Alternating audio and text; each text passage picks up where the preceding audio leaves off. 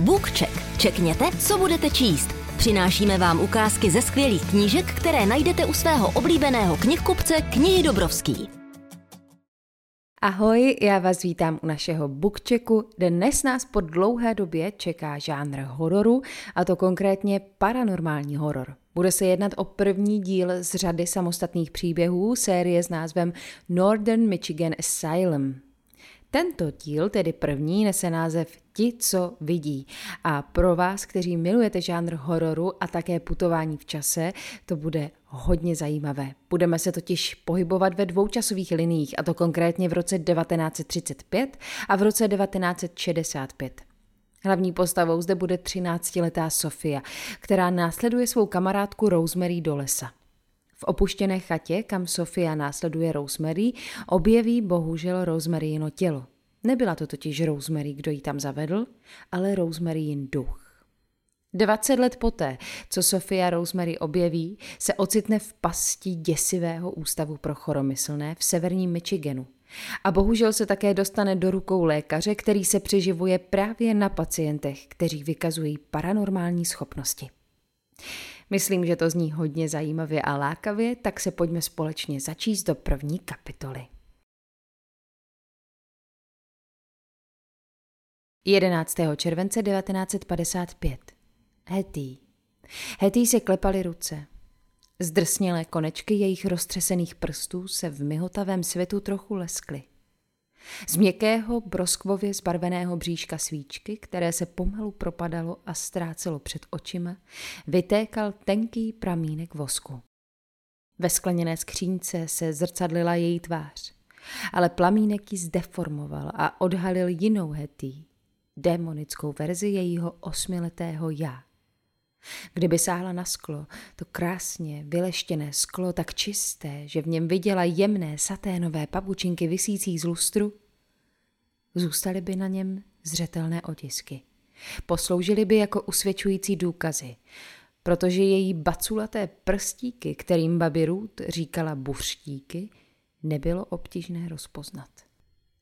Místo toho se dotkla mahagonového rámu. Z každého rohu vedly precizně vyřezávané spirály. Kroutily se po celé délce až dolů. Ty štěrbiny se nedají vyčistit, říkala babi vždycky, když u nich funěla a hekala se špinavým hadrem a plechovkou spreje s citrónovou vůní. Ta vůně, ze které Hetty kýchala. Hetty si netoužila sáhnout na samotnou vitrínu, ale na věc, která se nacházela uvnitř. Ráda by někam odložila svíčku, ale neodvažovala se umazat jediný kousek nábytku. Do obývacího pokoje babi Ruth se nesmělo.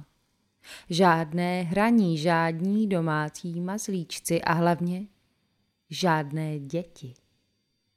Máma jí to pravidlo opakovala pokaždé, když přijeli k babi Ruth na návštěvu a samotná babi ho zmínila snad tisíckrát, ne víckrát.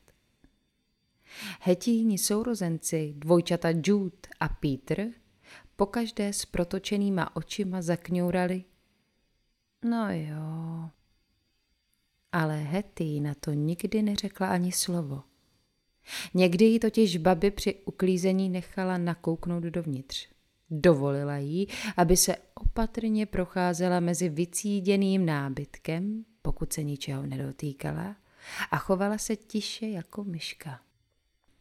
Hetty si aspoň přehodila svíčku do levé ruky.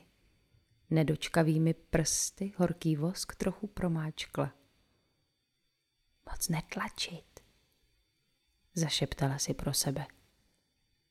Při poslední oslavě tátových narozenin zapichovala zapálené svíčky do čokoládového dortu a byla tak rozjívená, že jednu úplně rozmáčkla a rozpuštěný voský pokapal rukáv nových tmavomodrých šatů. Tatínek se tomu smál a dal jí pusu na čelo, ale Hetýna starší sestra Judy nazvala malou, nešikovnou kozou a zbytek svíček už radši zapíchala sama. Plamínek Hetty fascinoval, stejně jako jeho nasládlá vůně, podobná ovesné kaši, kterou máma vařila ve všední dny, kdy se ženy nemohly zdržovat přípravou nějakých komplikovaných jídel. Zadržela dech a vsunula hranu dlaně pod těžké skleněné víko. Ta váha ji trochu drtila, ale neozvalo se žádné znepokojivé zavrzání, jak se víko pohnulo. Neozvalo se vůbec nic. Hetty byla na osmiletou holčičku celkem silná. Když ji předloni Ben Kinney ve škole zatahal za vlasy, zmáčkla mu prsty tak moc, že se rozplakal.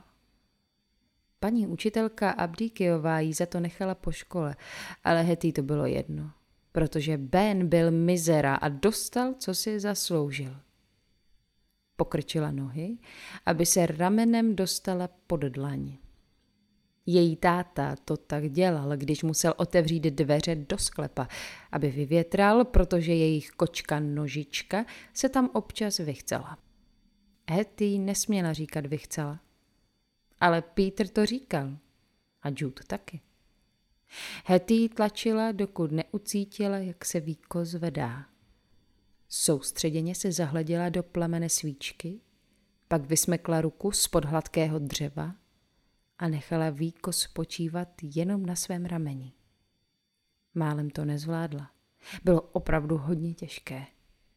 Plamen pomalu uhasínal, ztrácel se v oranžovém kráteru a zase vystřeloval ven jako jazyk nějakého plaza, aby ji posvítil. Hetý se potila, jako kdyby ji někdo namazal olejem. Zvedala víko pomalu, pomaličku ho odklápěla, dokud se s tichým zasténáním nezapřelo o kovové panty. Svíčka už nevypadala tak úhledně. Buclaté prsty zemačkaly poddajný vosk do podivného útvaru, do čeho si, co Hetty znala z máminých knih o umění. Na chvíli zapomněla na skleněnou vitrínu a nechala se unést představami, čemu se teď svíčka podobá. V mracích často poznávala štěňátka a letadla, ale tahle svíčka vypadala spíš jako gumové rukojeti na řídítkách sestřina kola. Plamen se odrážel ve skle skřínky a Hetty se podívala dolů. Očima přelétla její obsah. Dno vitríny bylo potažené čistoučkým růžovým sametem, každé vlákno pečlivě uhlazené od baby Ruth. Hetty sice babi nikdy neviděla, že by samet kartáčovala, ale máma říkala, že to dělá každou sobotu ráno měkkými štětinami kartáče z pravého stříbra. Hetýny růžové prsty se ve srovnání s okázalostí látky jevily poněkud vybledle. Mnohem důležitější byl však poklad, který se nacházel uvnitř. Na růžovém sametovém pelíšku odpočíval věčným spánkem kocour Felix. Jude Jude přitiskla dlaně k okennímu rámu a zatlačila směrem vzhůru. Chladný noční vzduch jí polaskal šíji, až jí vyskočily pupínky husí kůže. Svaly na jejich předloktích se napínaly úsilím, ale nakonec se vzdorující dřevěný rám posunul. Usmála se na svůj odraz ve skle. Měsíc svítil jako kost, stejně zářivě bílou barvou jako její zuby. Z rudých chrtů udělala noc skoro černé. Tmavý culík se uvolnil a vlasy jí poletovaly podél spánků, takže celé ty dvě hodiny, které večer strávila jejich žehlením, přišly v niveč. Vyšvihla nohu do okna a snažila se dosáhnout na polstrovanou saténovou stoličku, kterou si tam připravila ještě než se vykradla z domu. Červenou lodičkou zběsile kopala okolo, dokud se netrefila. Stolička se naštěstí nepřevrátila, jen trochu poskočila a zůstala stát. Když se Jude obkročmo usadila na okenní rám a drážkované dřevo jí bolestivě zatlačilo, Prostě všude představila si, jak by se babi Ruth zhrozila, kdyby ji teď viděla. Její vnučka proleza oknem ve druhém patře zpátky do domu. Skoro o půlnoci. Babi by jistě utrpěla takový šok, že Jude vážně zvažovala, že tam zůstane sedět až do rána, aby ji náhodou neprobudila. Úzkou sukni si vyhrnula až ke stehnům – aby se jí lépe šplhalo, takže vystavovala potemnělému panství na odiv půlku zadku. Jude odtud dohlédla až k babiččiným vysokým keřům, které se zoufale natahovaly k příjezdové cestě jako šílení stopaři snažící se uniknout z pekla. Když byla Jude malá, často si s Petrem v těch keřích hráli. Místy se do sebe větve proplétaly tak hustě, že ji udrželi a ona mohla lézt nahoře po čtyřech. Za to Peter, který se narodil o jedenáct minut dřív než Jude a byl o dost větší, jimi vždycky propadl až na zem. Jakmile stála jednou nohou pevně na stoličce a oddechla si, přehoupla se Jude do pokoje. Nesvítila v něm ani lampička, přesto se po krémovém plišovém koberci pohybovala s lehkostí. Pomáhal jí úplněk a 15 let zkušeností. Jako miminko Jude v tomto pokoji nespávala. Podle otce spala v rodičovské ložnici, kde měla závěsnou kolébku ze surového hedvábí, kterou babi Ruth koupila na svatební cestě v Číně.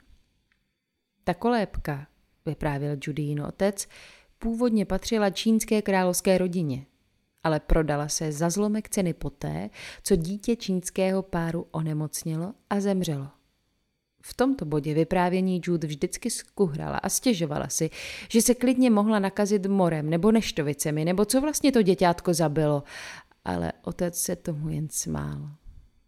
Historka zabírala lépe na hetý, které takové příběhy připadaly romantické a hodily se k její nezvykle bujné představivosti. Nechala sklouznout cukni na podlahu, Udělala krok stranou a pak ji odkopla k hromadě vlhkých ručníků pohozených v rohu. Babi by kleplo, kdyby je viděla. Plíseň, hniloba, řekla by. Ale Jude to bylo fuk. Babi měla až moc pravidel. Často ublíženě vzdychala a častovala ji nesouhlasnými pohledy. Štíhlými prsty přejížděla po halence bez rukávů a rozepínala knoflíky. Denny Nadržený a uspěchaný jako vždy, dva utrhl. Myslel si, že to zběsilé cucání a olizování, zatímco z ní rval pod prsenku jako štěně lačnící po matčině cecíku, Jude vzrušuje. Občas přitom měla chuť praštit ho pěstí do hlavy, prostě se ohnat a jednomu ubalit, rozbít si klouby o jeho tvrdou lepku. Ona Dennyho nemilovala. Vlastně se jí ani nelíbil, ale měl auto a jeho papínek zase velký houseboat, zásobený whisky a ginem. Den na ní čekával na konci dlouhé příjezdové cesty se svou elegantní modrou korvetou, která připomínala schrbené zvíře číhající ve tmě. Někdy sebou přivezl kamarády, lehké holky a stejně bohaté kluky s vlasy rozevlátými od větru a sluncem opálenými tvářemi. Přinutí Dennyho, aby jí koupil novou blůzku. Hetty. Hetty nějakou dobu zírala na vycpaného kocoura. Jeho mastný černý kožich ostře kontrastoval s růžovým sametovým pelíškem, na kterém byl vystavený. Na stejně růžovém saténovém obojku vyselo platinové srdíčko, které bylo okrasným písmem s kudrlinkami vyryto Felix. Osamocený diamant posloužil v jeho jméně jako tečka nad i. Místo očí měl černé rubíny, z čumáku zbyla jen vysušená krusta s propadlými zhroucenými nozdrami. Hetty si všimla, že z úsměvu s odhalenými dásněmi, který spíš připomínal šklep, vyčuhují dva bílé špičaté tesáky. Pohladila ho po hřbetě až k ocasu tuhému jako drát a cítila, jak jí pod prsty uhýbají kosti jako perly na šňůře. Když svými krátkými nechty pročesávala jeho kožíšek a ztrácela se v černých chomáčcích srsti, rozbušilo se jí srdce a horkost, kterou cítila v prsou, se jí rozlila do tváří. Felixovo tělo nebylo poddajné, jak to u masa bývá, ale tvrdé jako tělo figuríny v obchodě. Jeho kostra obalená kůží a kožešinou, ale ne tak docela. Kdysi to přece byl živý kocour. Jehož pronikavý pohled znala z portrétů rozmístěných všude po rozlehlém domě baby Ruth. Ačkoliv už Hetty Felixe nezažila, věděla, že měl žluté oči, podobné malým svítícím kruhům, co se v noci ve větru pohupovaly v lucernách. Babi často říkala, že to byl pravý aristokrat, ale Hetty neměla ponětí, co to znamená. Nic z Felixova života před touto skříňkou vlastně nebylo důležité. Hetty už ho znala jen jako drahocený klenot. Možná to býval obyčejný domácí kocour s čumáčkem nahoru a s hrudkami steliva zachycenými v záhybech měkkých tlapek. Nyní však působil vznešeně jako Julius Caesar nebo Babe Ruth, navždy zvěčněný v sametové rakvi. Po smrti mnohem tajemnější a velkolepější než za života. Uplynulo pár dlouhých minut, kdy na něj hleděla jako uhranutá, hladila ho po lesklé srsti a volnou rukou přejížděla po kamíncích vsazených do očních důlků. Kolébala se v rytmu hudby, kterou slyšela jen ona, a přestože symfonie nostalgie ještě nezatěžovala její mladou mysl, už se do ní nepozorovaně vkrádala a zanechávala za sebou nechutně slidskou stopu, na kterou později v životě znovu narazí. Bez rozmyslu, protože kdyby to zvážila, nikdy by k něčemu takovému nesebrala dost odvahy. Vytrhla kocoura ze sametového trůnu a přitiskla si ho na hrudník. Vdechovala omamnou vůni naftalínu, ricinového oleje a něčeho sytějšího, ovocného, jako meloun. Tehdy ještě Hetty neměla nejmenší ponětí, že s ní Felix zůstane, aby jí navždy připomínal onu osudnou noc. Noc, kdy skončí život jak ho zná. Děkujeme, že jste poslouchali Bookcheck a nezapomeňte, že nejlepší knížky máme u nás v knihy Dobrovský nebo na našem e-shopu knihy Dobrovský.cz.